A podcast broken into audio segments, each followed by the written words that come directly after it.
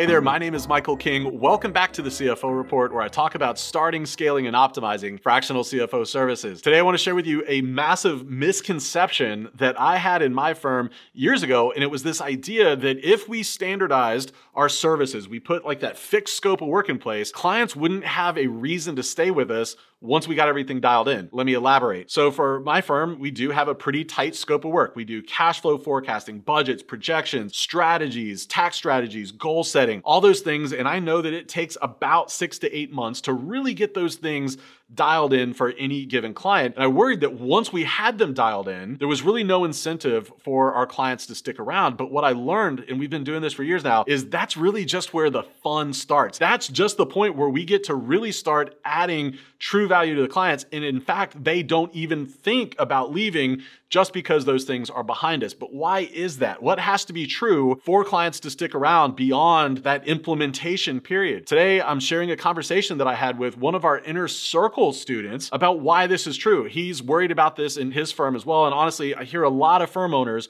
worried about this exact thing. So today, I'm going to walk through what needs to be true, how you can avoid the fate of clients leaving you, and really share with you like why the fun is just getting kicked off once those things are dialed in and really how to make sure that clients are around for years and years after that implementation phase. Let's check out that conversation. I just had a, a, question that kind of came up in our breakout group, a little, maybe a little sidebar, but it was once you get some a client and you've had them a while and maybe you fixed all the the things that were wrong in the beginning for them and their processes or whatever. The real question is when you get further down the road, how do you keep delivering value every month especially if you're a high dollar client? What are your thoughts there? And you know how do you approach that? I've got some that have been around a while and i'm kind of thinking well this is getting the same old thing over and over again and what do we need to do? You know i've got some things but we'd like to hear your perspective of it. I'm sure carlos is grinning inside right? Because that was something that we were really worried about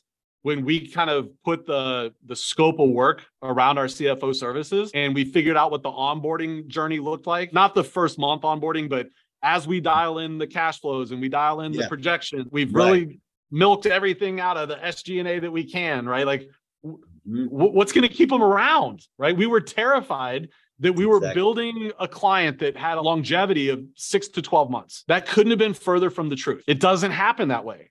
But there's a couple tricks you've got to be mindful of to avoid that fate. If we're doing a good job as the CFO and we're helping them with those things, we're really embedding ourselves in their team. We're really becoming like part of their team, that trusted advisor. And we're also really understanding what the business owner is trying to do.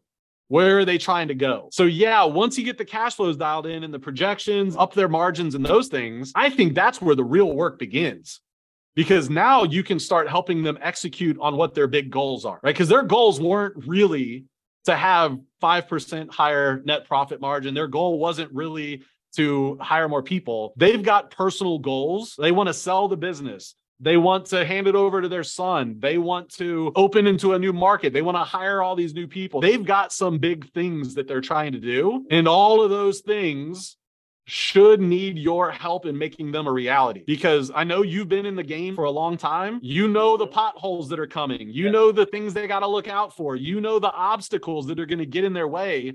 And if you're doing a good job during the first, you know, 6 months to a year of, of helping them get set up, they're going to know you know those things. And so they need you more than ever to help them on the longer journey. No, that makes perfect sense.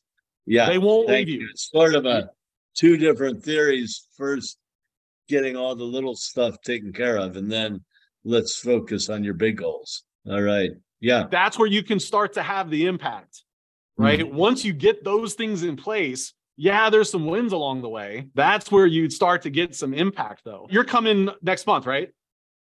No, I'm not. I, would oh. like to. That's for the rest of you that are coming, though. To kind of highlight this, we, we're bringing client like our firm's clients in. We're flying three clients in.